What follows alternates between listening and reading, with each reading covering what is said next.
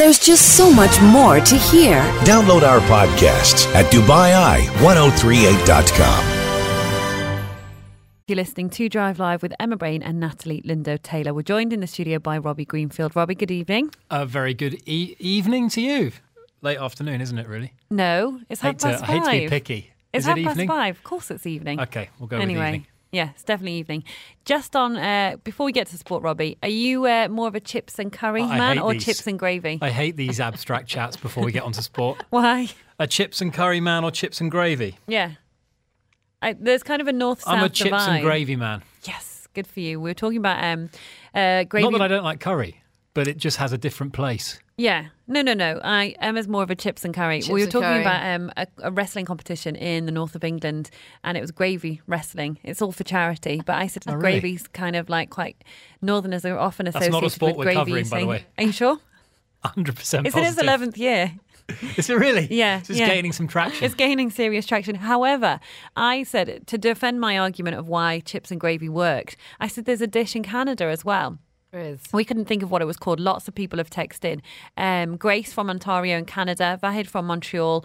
Um, they say it's pronounced poutine, so that's what it is. Oh, Kartik also texted in. Hisham also texted in. So yeah, I mean, I win, Emma. I know what I'm ordering for dinner tonight then, because uh, Yeah, you- chips, gravy, and cheese curd can't go wrong. You've got me thinking along a line of thought Yeah, that is yeah, probably not, won't do anything for my general Waistline. state of health. Okay, well, Robbie, you are here to talk about sport. We'll move on from uh, gravy wrestling to the world of football, first of all. Yes, well, a lot to talk about, a lot to debate on Sports Tonight a little later from 7 pm because we saw a- one of those results that really created shockwaves, not just in uh, in Manchester, not just in England, but across the entire globe, the football loving world, because Manchester United capitulated in the second half at home at Old Trafford, the fortress, the once theatre of dreams that is turning into a bit of a theatre of nightmares for Jose Mourinho to Tottenham Hotspur. It was, well, first of all, before we get on to Jose Mourinho and all the antics that preceded that uh, final whistle, and we will get to those in just a moment, but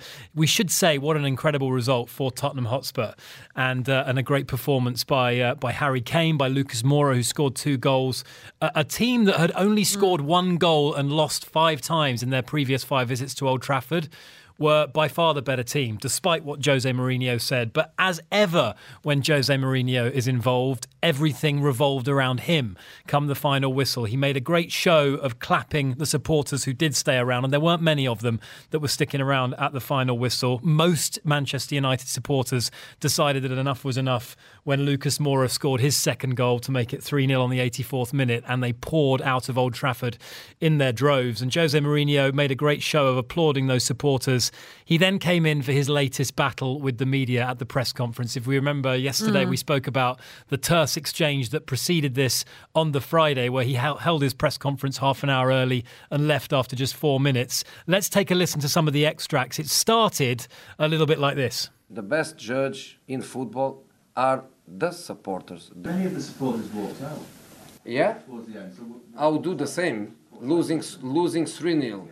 Losing 3 0. Taking two hours from here to the center of Manchester.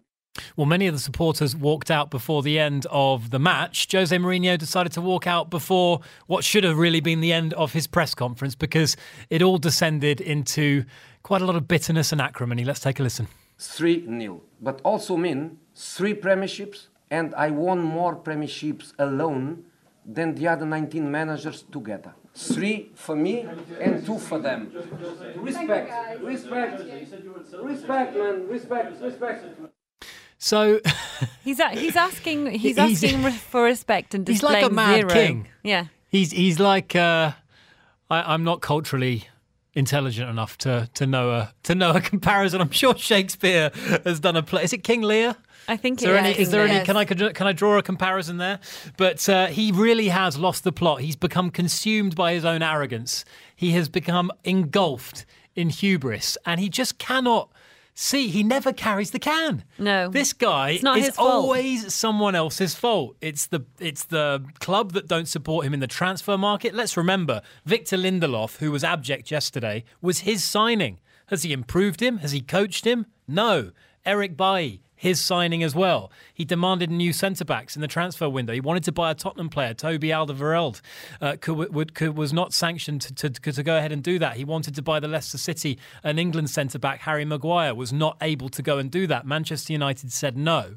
Now, I get that there's a school of thought that said that if they're going to give Ma- uh, Mourinho a new contract, which they did midway through last season, unnecessarily as well, Yeah. that will extend for another two years, then you've got to back him Yeah. because he's a manager that that that basically doesn't build teams. He doesn't invo- evolve teams like Pep Guardiola. He inherits teams and he wins with the players that he wants at his disposal. But the problem is, if you make those signings, you make those demands, and then those players don't work out, you can't simply just return and say, "I need new players. I need new centre backs." Otherwise, we'd all be managers, right? Where's the skill in it? You've got to evolve that team. Manchester United are lacking any kind of cohesion at the Yeah. moment. They're lacking any kind of organisation. They look like a team in disarray. They look, and I know it's a cliche, but they look like a team that have given up playing for the manager. And that's very apparent. Historically, Mourinho just doesn't come back from these situations. No. So the school of thought at the moment, and, and certainly the the rumour mill doing the rounds in, in all, on all the sports websites today, is that Manchester United should probably just cut their losses, get rid of him. But sooner rather than later. Yeah, I mean, You if? I, I, honestly, if I was if I was sat in that boardroom, I'd be saying, right, need Yeah. to get need to get him out ASAP because it's so it's such a caustic environment. Yeah. and he he's a toxic presence at the club now, and he's not going to change. He's only going one way. It's it's com- it's conflict. It's combative. It's it's negativity. That the whole club has been shrouded in this in this downcast situation, which is which is clearly having an effect on the players as well. But then it's who's going to replace him. That becomes a whole other conversation. I know. Perhaps I con- know an available manager who's done rather well on the continent. Who are you talking about? He's French.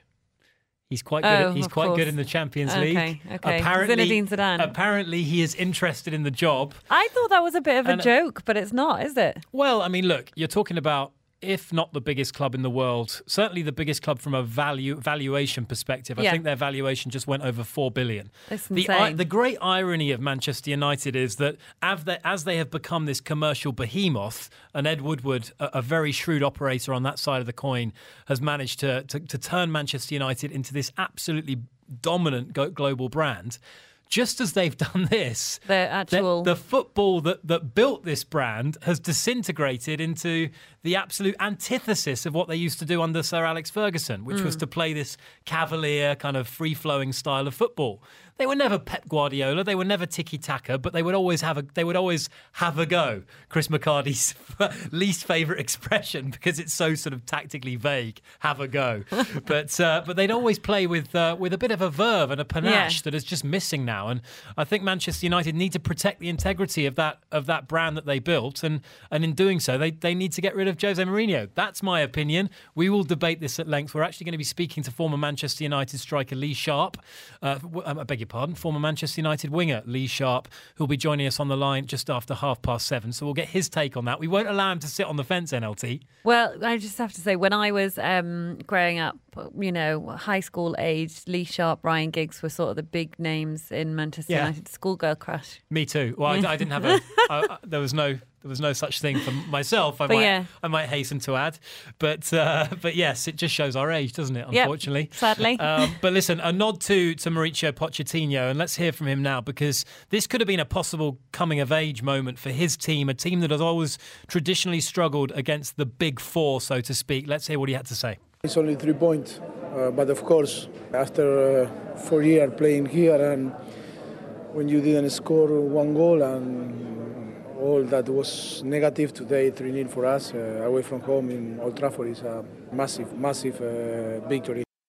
So that's the football. No doubt that that will be getting an extensive look at, at tonight's show from 7 p.m. But let's move quickly, if we can, onto the first day of action at the US Open in the tennis at the Flushing Meadow. What a dramatic day it was. We saw both Williams sisters negotiate their safe passage into the second round. But in the women's draw, the standout result Simona Halep, the world number one, beaten 6 2, 6 4 by Kaia Kanepi.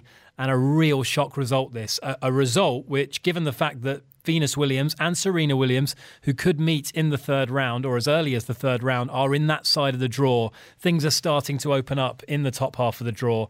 And uh, Simona Halep just simply was not at the races yesterday in that match against uh, Kaia Kanepi. We'll hear from the French Open champion. She was beaten, by the way, this time last year in 2017 by Maria Sharapova in New York. So it's clearly not her favourite Grand Slam. Let's hear what she had to say for herself. The balance was not there, and uh, I couldn't uh, feel myself strong on the court to win this match. Um, that's it. It's just a day, and it's a bad day for me. But uh, also, she deserved to win because she was playing better than me.